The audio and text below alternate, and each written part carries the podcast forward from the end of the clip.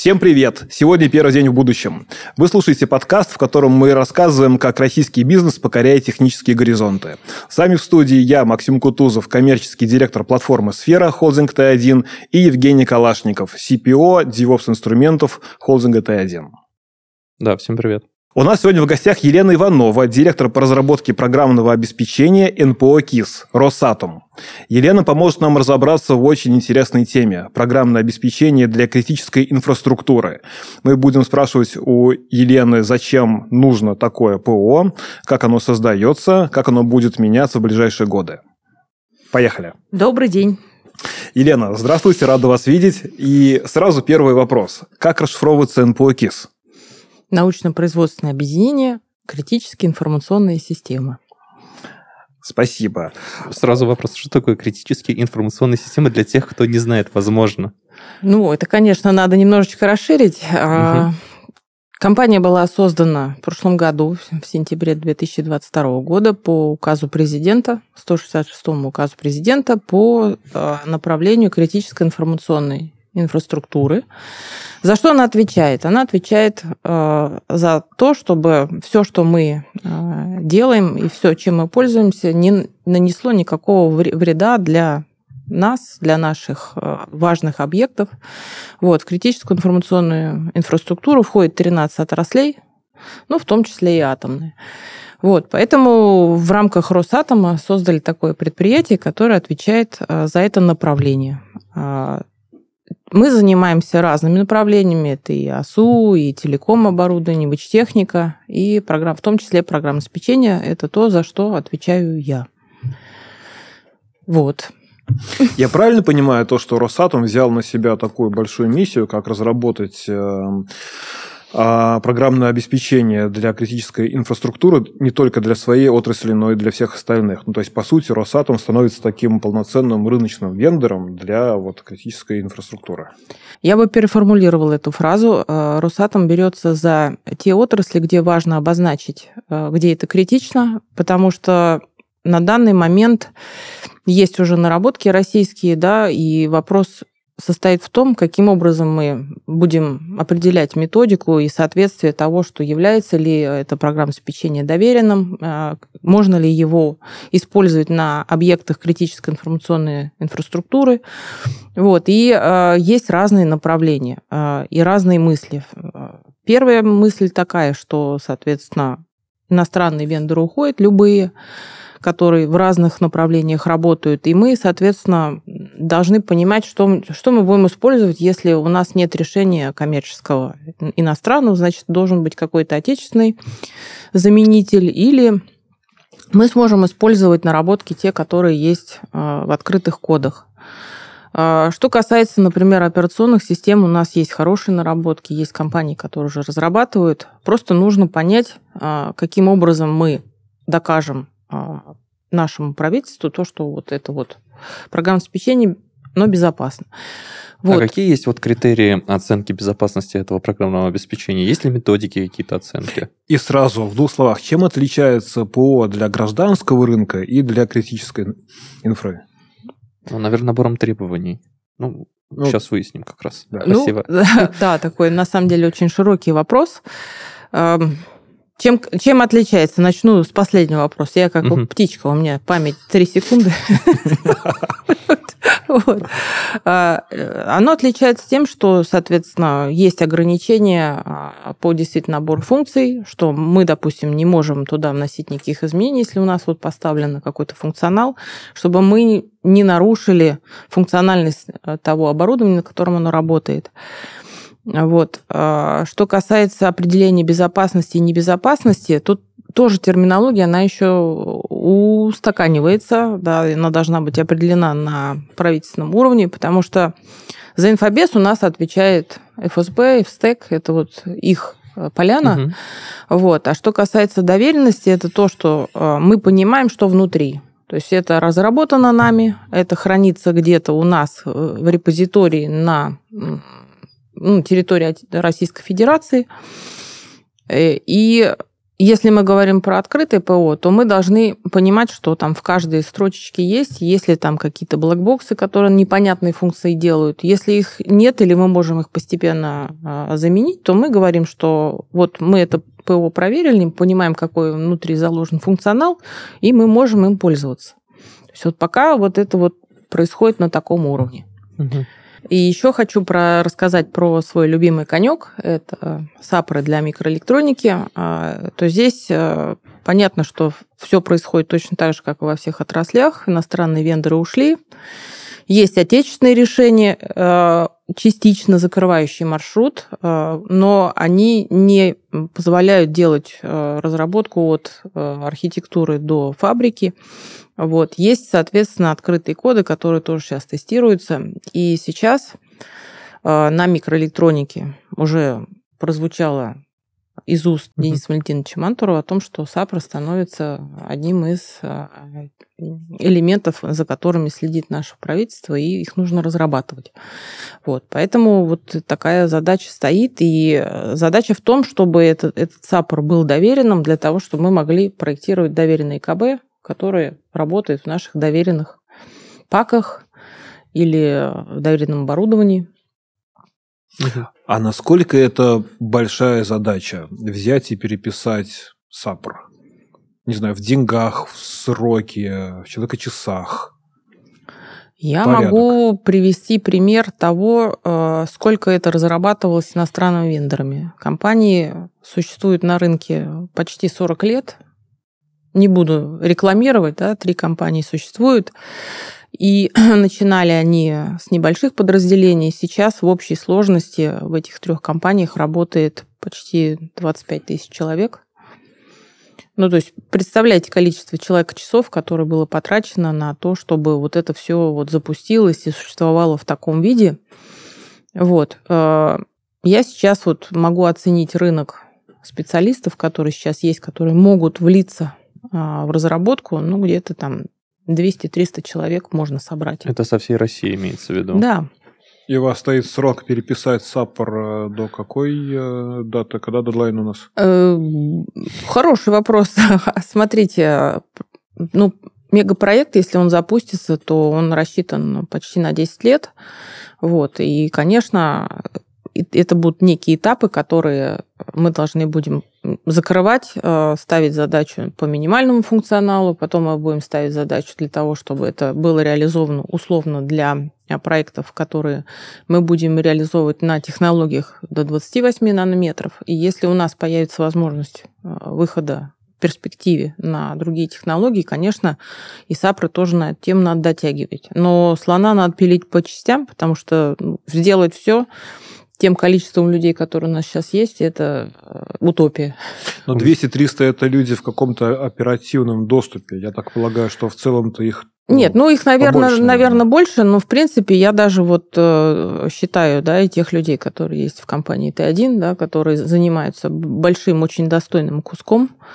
Вот, и есть группы, которые рассредоточены э, у нас в российских предприятиях, и есть э, те, которые сейчас заняты, трудоустроены в китайских компаниях.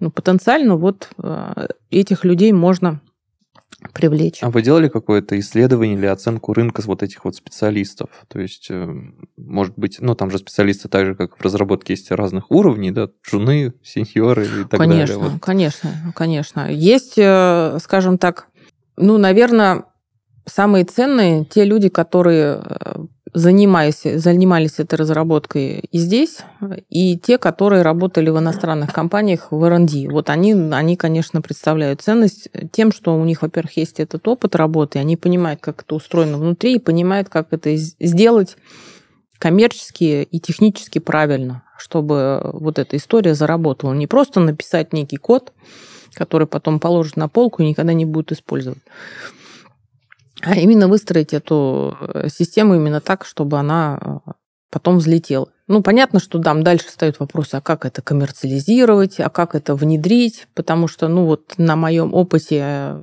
прошлой моей жизни, да, когда я работала в одной из иностранных компаний, когда ты приходишь к другому разработчику, тебе надо заместить. Вот там есть один продукт, а у нас есть другой продукт. И начинается. Вот.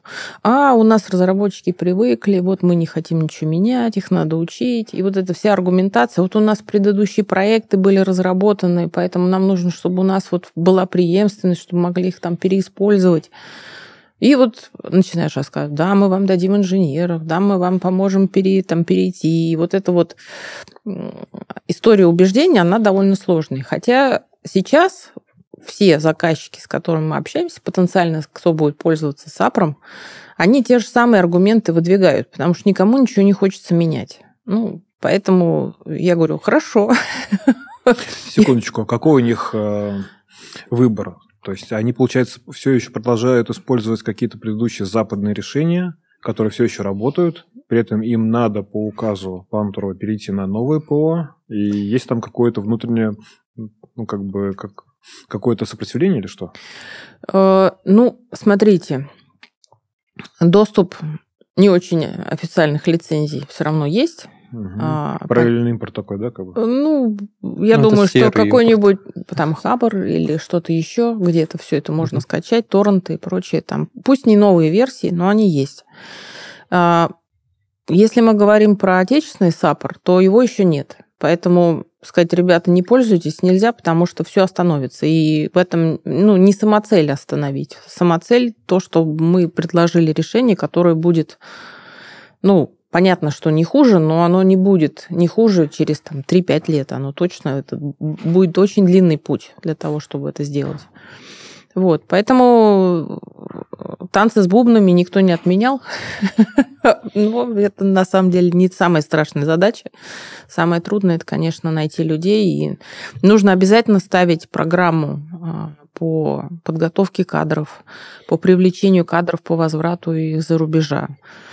Вот здесь вопрос э, если уехали ребята до начала а, СВО, то вопросов нет. Если они уехали из-за, то начинается вот как, бы, как на них посмотрят. Угу. Не знаю, то есть тут есть нюансы. А вот как вы собираетесь воспитывать вот это вот э, новое поколение раз, разработчиков? Может быть, у вас уже есть какие-то программы новые или э, коллаборации с университетами, с обучающими курсами, не знаю?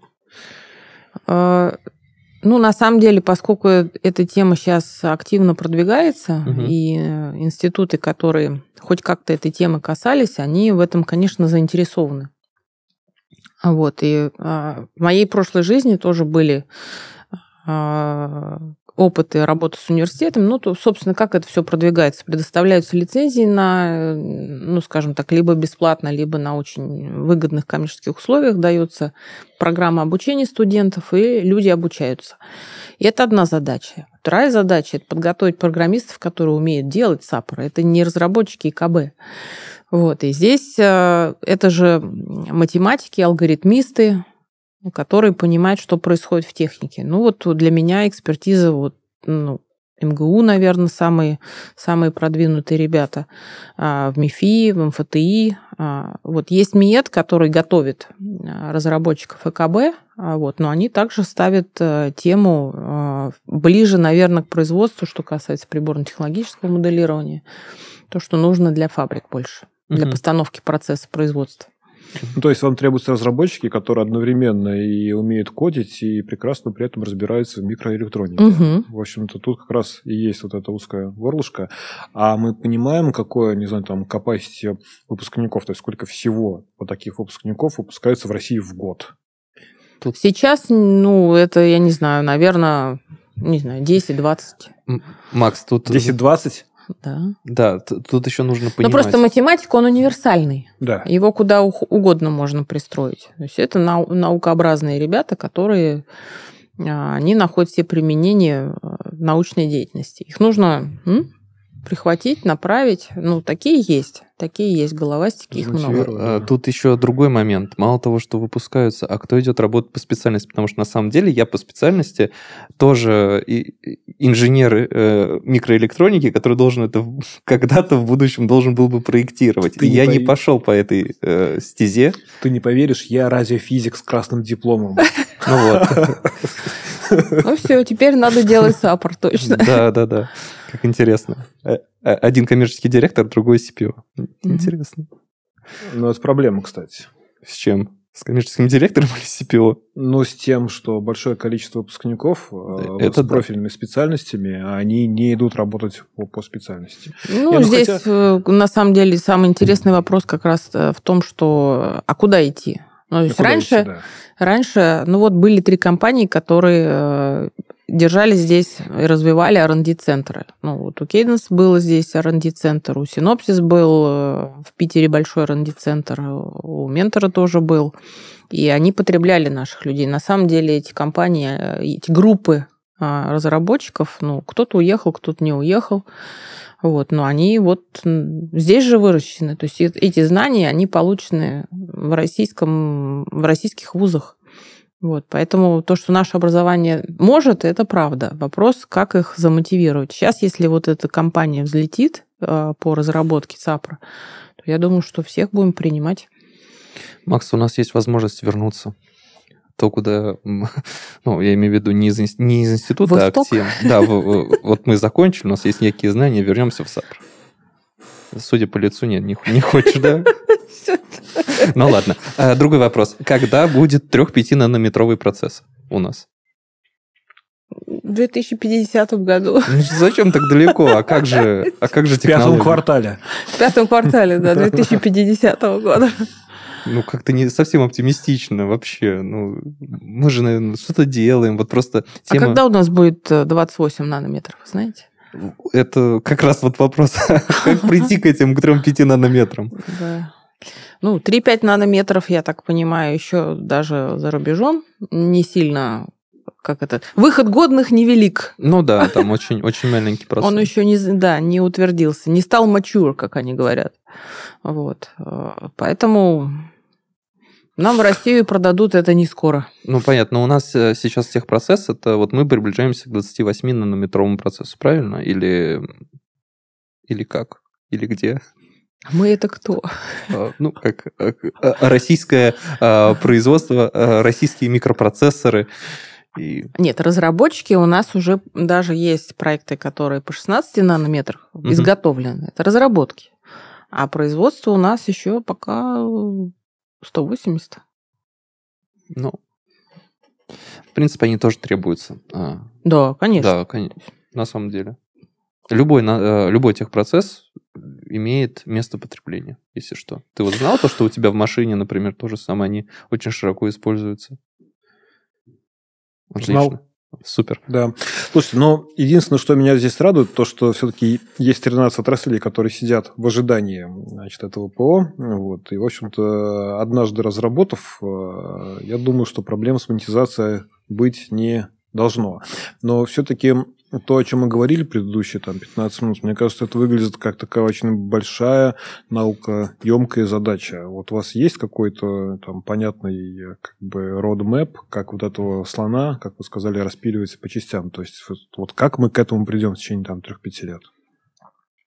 А, ну, сейчас в рамках а, Министерства промышленности мы проводим НИР на создание дорожной карты. А, в этой дорожной карте будут изложены все компетенции, которые сейчас есть, указаны все разработки, а, которые уже сделаны, и также будут а, описаны те требования по доработке, то есть такие технические требования до достижения определенного уровня вот, вот этого САПРа, чтобы мы могли проектировать на доступных отечественных технологических нормах. Ну вот, потенциально, конечно, это можно развивать и дальше, но, соответственно, тогда нужно понимать, э, какие фабрики нам будут доступны, потому что мы должны вот эти вот вещи интегрировать в этот САПР. Э, ну, здесь задача стоит такая, что мы вот сейчас закончим в следующем году, и потом начнутся окры, которые предполагают э, вот этот базовый функционал, который мы можем а, опробировать и потестировать на три года. И дальше уже будет э, после обратной связи от заказчика мы будем дорабатывать то, что есть, и это будет еще дополнительные 3-4 года, которые позволят нам достичь, э, ну вот я как цель пока ставлю 28 нанометров, э, просто потому что для того, чтобы вот это вот отрабатывать, нужно здесь все-таки иметь технологический процесс, на котором мы можем пробовать. То есть что-то проектировать с помощью этого САПРа, и, соответственно, дальше можно изготавливать и уже обратную связь получать о том, как это все работает. Вот. А, да, интересно, конечно. Есть ли у вас конкуренты? Или вы единственная компания в России, которая занимается разработкой ПО для э, кисов? Ну, смотрите, конкуренты... Есть желающие поучаствовать в разработке. Вот. Мне кажется, что конкурентов быть не может а, в силу того, что у нас всего 200 или 300 человек, угу. и тащить одеяло на себя, наверное, это вообще неправильно. Мне кажется, что мы должны просто понять, кто у кого есть, и вот из этих вот э, пазликов, да, вот этих лоскуточков составить вот это вот все одеяло. То есть мы не можем, ну, говорить, что вот вы нет, а вот мы да, нет. Вопрос, конечно, тот, кто будет зонтиком, кто будет главным, кто будет координировать, он пока еще не решен. А, поэтому здесь моя задача сейчас, мне хочется просто, чтобы это вот, ну, составилось, да, и потом это запустилось, а там уже как, как получится. IT-конвейер от экспертов платформы «Сфера». Снизит зависимость от западных проприетарных решений, поможет отслеживать эффективность портфеля проектов по цифровой трансформации, повысит производительность и скорость разработки, повысит безопасность разрабатываемых решений, предоставит инструменты для удобной работы команд разработчиков, Управление разработкой программного обеспечения. Инструменты помогают эффективно выстраивать работу в командах любого размера. Сфера — инженерные инструменты. Набор инструментов для автоматизации процессов разработки, доставки и управления жизненным циклом приложений, а также быстрого и автоматизированного процесса тестирования. Сфера — система мониторинга. Комплекс решений для автоматизации процессов сопровождения информационных систем. Полная прозрачность процессов, систем и сервисов. Платформа «Сфера» — это более 40 интегрированных между собой инструментов для управления разработкой, тестированием и эксплуатацией ПО. Содержит технологические и методологические стандарты. Замещает более 100 западных продуктов. Позволяет выстроить эффективный процесс управления производством технологических продуктов на всех этапах жизненного цикла.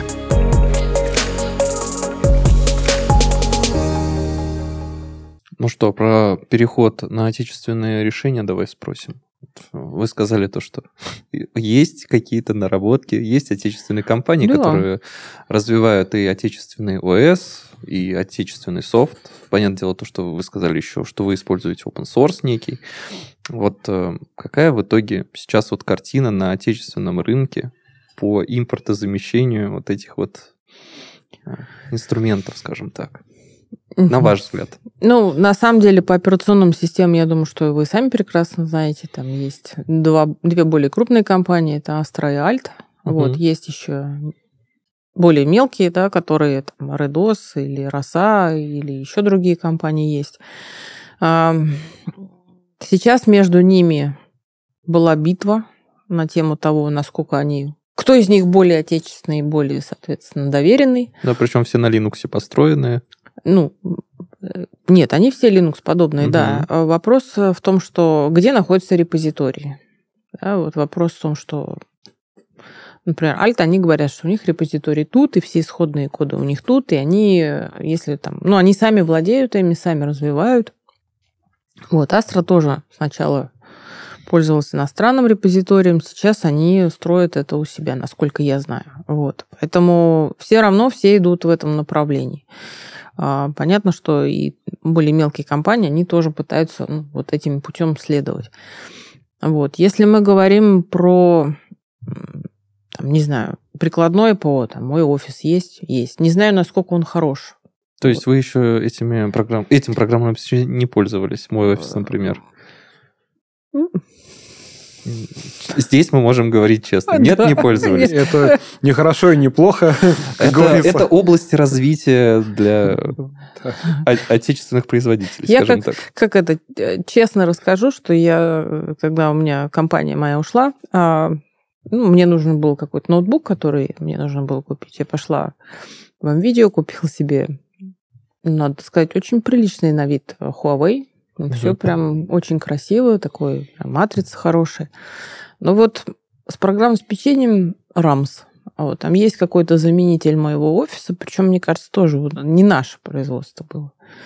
Ну, история отдельная. Там очень, ну, я не знаю, может, ну, то есть это понятно, что это масштабная работа, когда ты создаешь вот эти все функции, которым ты привык, ты им пользуешься, ты даже не задумываешься, что там, ну, за этим стоит, сколько там работы. И когда ты начинаешь пользоваться, и у тебя какие-то там косые, кривые, ты там не можешь что-то ты там э, делаешь, например, в PowerPoint, в том. В аналоге начи... PowerPoint. В, анал... в аналоге PowerPoint ты начинаешь что-то менять, а у тебя буквы не пишутся. Для того, чтобы посмотреть, что ты напечатал, нужно просто поменять слайд, с одного на другой перескочить и увидеть. Мне кажется, сейчас коллеги просто наполняют себе бэклог такой, типа фичей. У меня просто вот вот это вот было состояние, что, муж, елки-палки, блин, я еще за это денег заплатил, зачем? А скажите, почему Huawei? Почему есть же и российские производители ноутбуков? Вот любопытно, почему именно выбор пал на именно эту компанию? Ну, что было в магазине, а, то и взяла. Понятно. Матрица красивая, очень можно тачскрин, там все работает, так приятно. Вполне Слушай, себе ну я скажу то, что у российских э, вендоров сейчас выручка растет прям клюшкой. Я вот слушал недавно выступление э, Сивцева Ильи, да, Astra Linux. 6 миллиардов в этом году, целится в 50.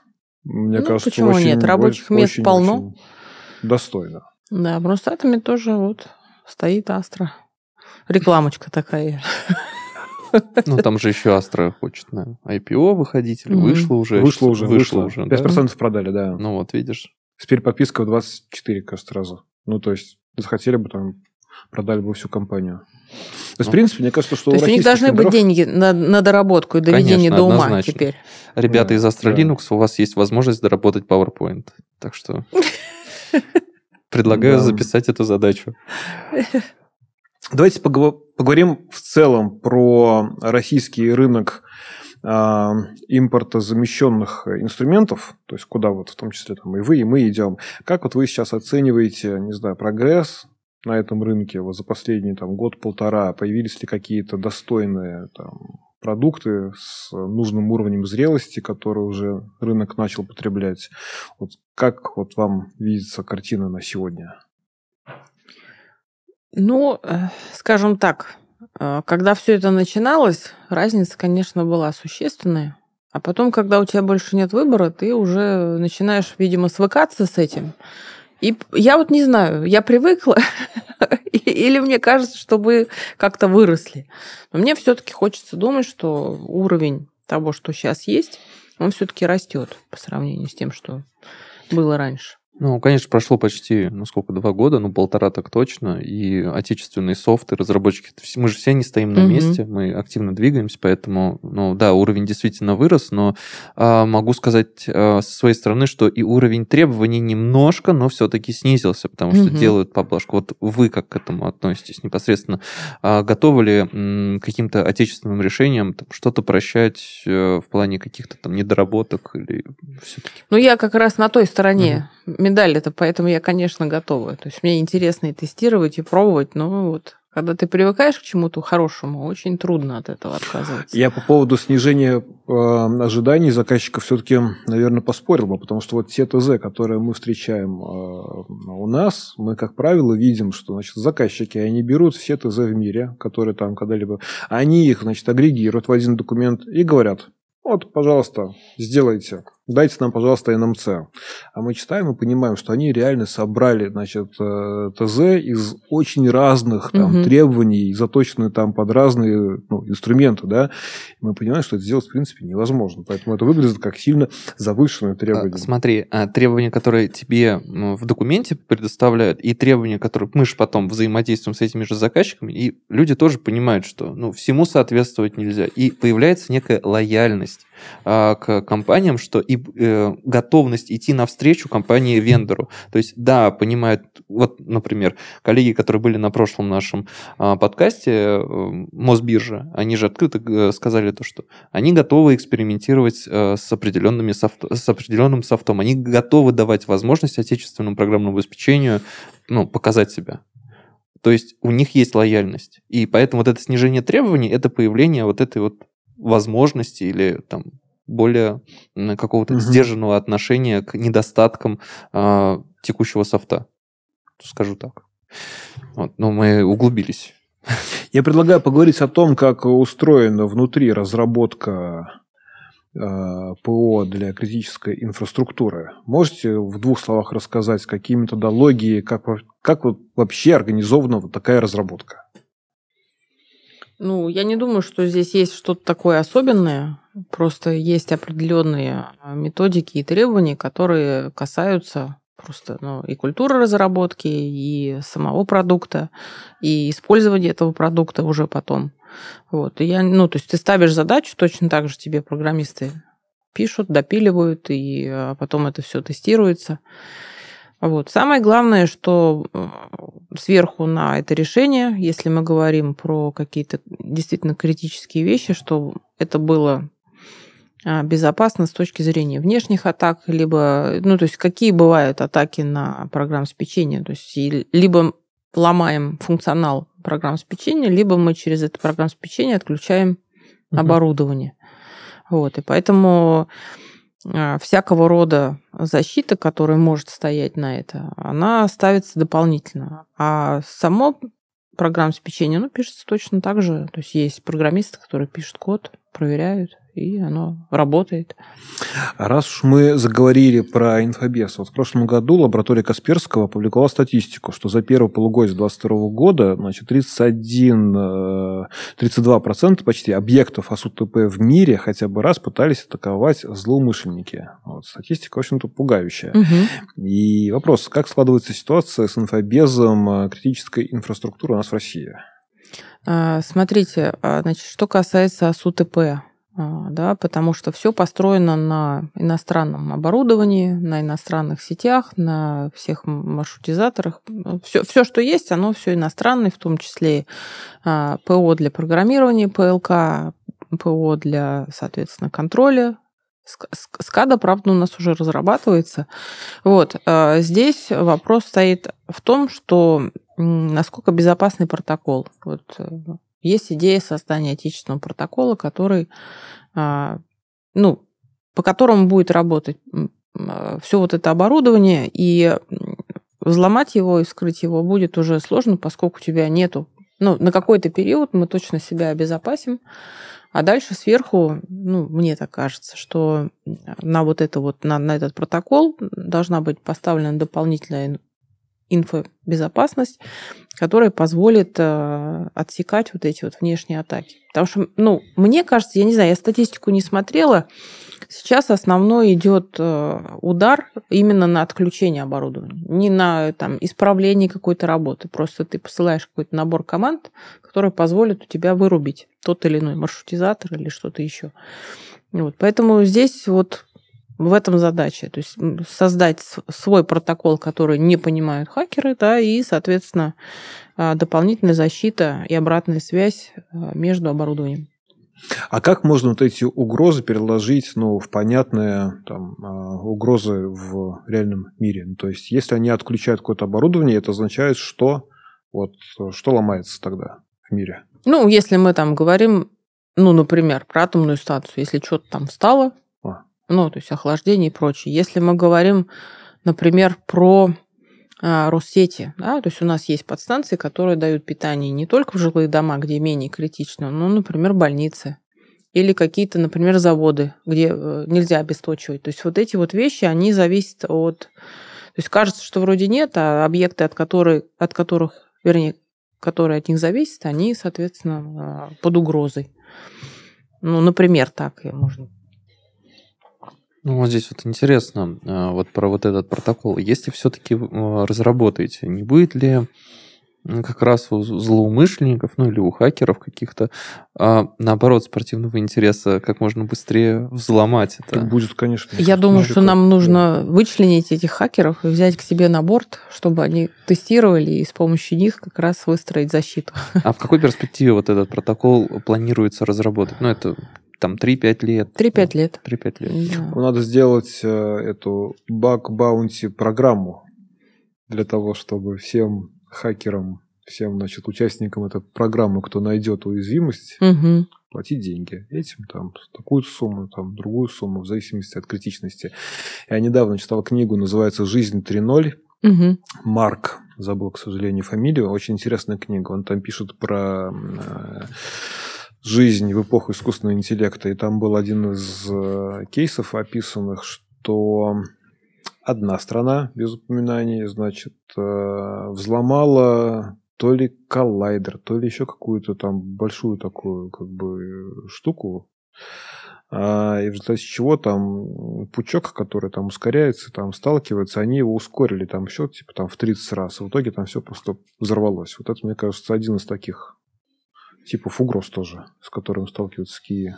Вообще у нас в России более 50 тысяч таких предприятий, и мне кажется, что ну, не э, очень тривиальная задача как бы обеспечить информационную безопасность э, на отечественном ПО этих организаций. Ну, это как раз та история, что надо пилить слона по кускам, потому что задачи выявляются. А, ну, на самом деле, тут вот я говорю, что вот Россети, если мы говорим про РЖД, что будет, если какой-то контрольный пункт выйдет из строя? То есть вот тут вот куда ни ткни, везде кии. Поэтому тут поле не пахное.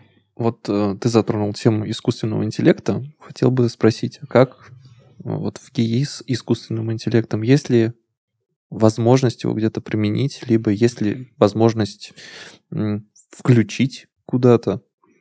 Ну, желание есть, его включить. Вопрос в том, что сначала нужно создать то, куда его включать, потом его надо научить этим пользоваться, чтобы он... Мы сейчас просто еще на такой ранней стадии, когда про искусственный интеллект есть только мысли. А вот. Но пока не могу сказать. Ну, понятно, то есть это а, пока просто набор гипотез, куда бы это хотелось развивать. Да, да. Елена, есть мнение, от разных там моих заокеанских друзей, что в России рынок микроэлектроники умер, причем очень давно. Что вы думаете по этому поводу? Ну, то, что они сидят там, видимо, без связи и взаимодействия вообще.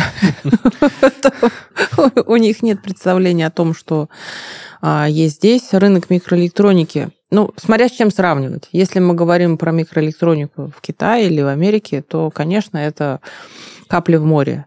Но проекты есть здесь, и которые ну, до а, известных событий, они опережали проекты, которые есть в Европе. Ну, например... А, например? Да, например, разработки, а, которые делали компании МЦСТ, Байкал Electronics, Elvis, а, те технологии, которые они использовали, они были гораздо ниже и глубже, чем а, те проекты, которые ведутся в Европе, во Франции, в Германии или в Северной Европе. Поэтому с точки зрения передовых вещей, таких, то мы, в общем-то, на очень приличном уровне находимся. Понятно, что этих команд немного, и все они финансируются по большей части а, за государственные финансы, поэтому понятно, что их много вариантов быть не может, ну, в силу, в силу нашей специфики и для этих а, процессоров или а, там, не знаю, микроконтроллеров или SSD. Ну, тут много-много раз. На самом деле очень много разных проектов я в своей прошлой жизни видела. И на самом деле меня брала гордость, да, когда мы ездили на слет менеджеров по типа технической поддержке и по продажам. И все рассказывали про те проекты, которые мы ведем здесь у себя, каждый на своей территории, то, э, в общем, Россия выглядела очень достойно. и по сложности проектов, и по разным направлениям. То есть это микропроцессор общего назначения, это SSD, это какие-то навигационные вещи. Ну, очень-очень много разных проектов. Вот. Поэтому то, что рынок умер, я, ну, неправда. Вопрос в том, что рынок какой? Рынок потребления, то есть нужно продавать, нужно строить э, компьютеры или приборы на базе этой микроэлектроники, и тогда все будет.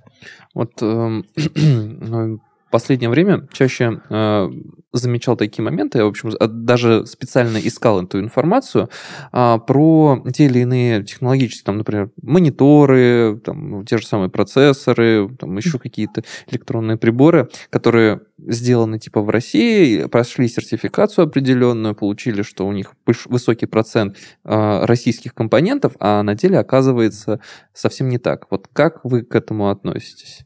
Почему все-таки э, сейчас часть производителей, вот микроэлектроники какой-то, они подменяют э, понятие вот этой вот отечественной разработки и заменяют просто компоненты зарубежными китайскими, в частности, более дешевыми аналогами? Ну, смотрите, здесь вопрос, э, как это, есть частично вопрос хитрости, да, когда ты э, говоришь одно и, соответственно, ставишь свою какую-то микросхему туда, и э, тем самым можешь выиграть тендер на разработку чего-либо. Вот. Но, с другой стороны, э, номинал того, что у нас разрабатывается, вот, ну, портфель вот этих угу. вот микросхем, которые есть, он все-таки не закрывает всех потребностей. Всех потребностей, да. Вот мы какие-то сложные вещи разрабатываем, да, мы производим это за рубежом, ну, поэтому тоже вопрос российскости всегда вставал. Мы как же, вот мы разработали. Но э, на самом деле ряды, да, ноу-хау, который есть, оно все-таки э, российское. Вот. А, соответственно, вот эта вся рассыпуха маленькая, ее никто не производит. То есть это на самом деле рынок, который надо закрывать. Это очень перспективно. Да? То есть вот эти вот вещи, которые там маленькие вещи. А потом, если мы говорим про, например, рынок памяти, да, там условно DDR, да, который требуется в любой компьютер, то это специальное производство. То есть всего две фабрики в мире, которые ее производят, эти планки памяти. Угу. Вот, и здесь, опять же, вот вопрос стоит, там, какое поколение. Например, там, первое, второе поколение ты уже не купишь, их никто не производит. Можно пойти на митинский рынок, купить там 2-3 планочки и сказать, вот у меня там DDR2 есть, или там DDR1. Вот. А микрон, э, когда он делает свой набор интерфейсов, да, когда у тебя есть процессор стоит на плате, там внутри должен быть физический уровень, который смотрит наружу и общается с этой памятью. Но вот технология и скорость самого вот внутреннего процесса, она маленькая, то есть а, вот более высокие, там, DDR3, 4, угу.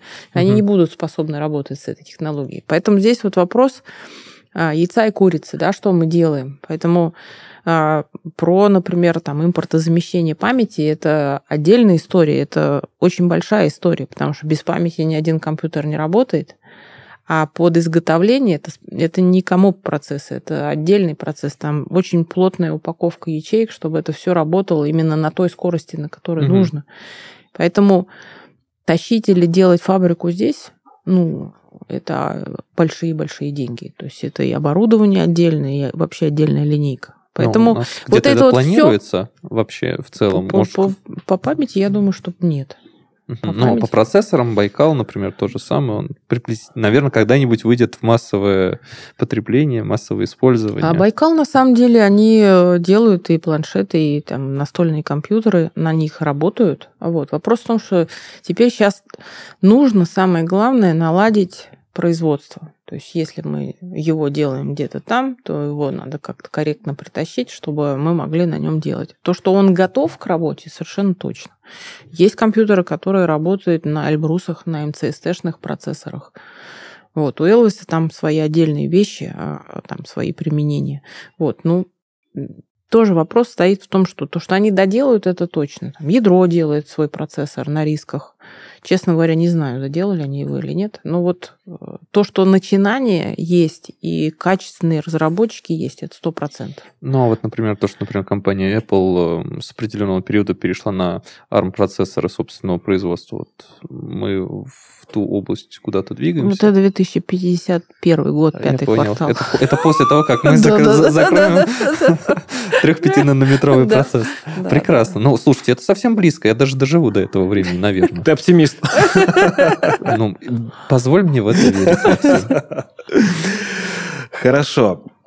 Давайте в завершении беседы поговорим все-таки о будущем, не про 2050 год, э, пятый 51-й, квартал, Макс. да, Не так а, Годиком ну, про какие-нибудь там, не знаю, там ближайшие 5-7 лет. То есть вот насколько вы действительно убеждены то, что мы придем в это светлое будущее, в котором мы сейчас целимся, а, какие у нас перспективы. И что нам для этого нужно сделать? Да, прямо сейчас.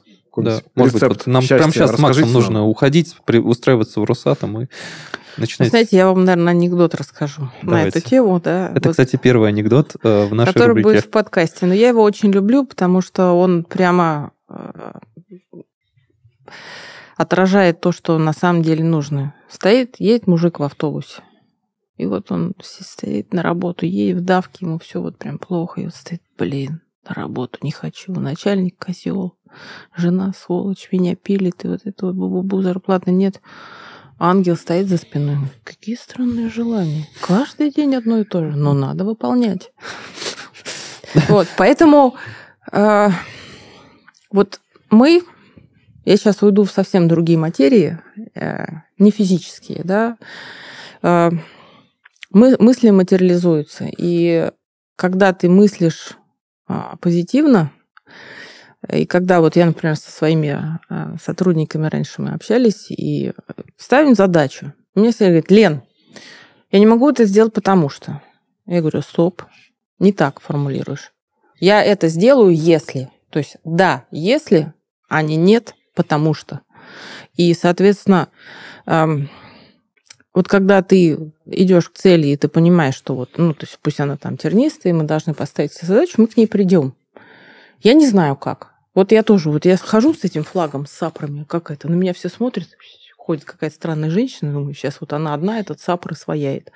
Но как только вот это вот пошло, то есть ко мне приходят команды, ко мне звонят люди, которые что-то разработали, там появляются люди там, из разных вообще направлений. Там, у меня сейчас есть контакты и в Томске, и в Севастополе, и в Петербурге, и в Нижнем Новгороде. И все-все-все, они говорят, Лен, ты вот делаешь это, давай вот мы тоже будем делать. Поэтому, если вот Вселенная слышит, то, соответственно, все и приходит. Тут и Вселенную слышит, и еще один анекдот. Значит, кто такие хороший разработчик и хороший менеджер? Значит, хороший разработчик – это тот, который, когда он не хочет выполнять задачу, он всегда сможет аргументировать, почему эту задачу сделать невозможно. А хороший менеджер – это тот, кто может заставить хорошего разработчика работать.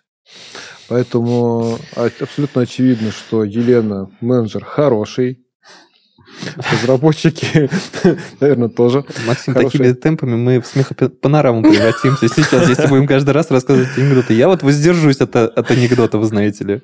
Почему? У меня нет таких умных и технологических анекдотов. Э, Поучительных, скажем так. А. Хорошо. Елена, спасибо вам огромное. Мне кажется, что на фоне э, не такого большого количества информации о том, как происходит развитие и разработка КИ у нас в стране, это очень такое уникальное и эксклюзивное интервью у нас получилось. Мне кажется, оно будет очень интересно нашим слушателям. Поэтому еще раз спасибо огромное, что нашли время к нам прийти. А, подписывайтесь, пожалуйста, на наш подкаст, ставите лайки и до скорых встреч. Спасибо, что пригласили. Пожалуйста, приходите к нам еще. Thank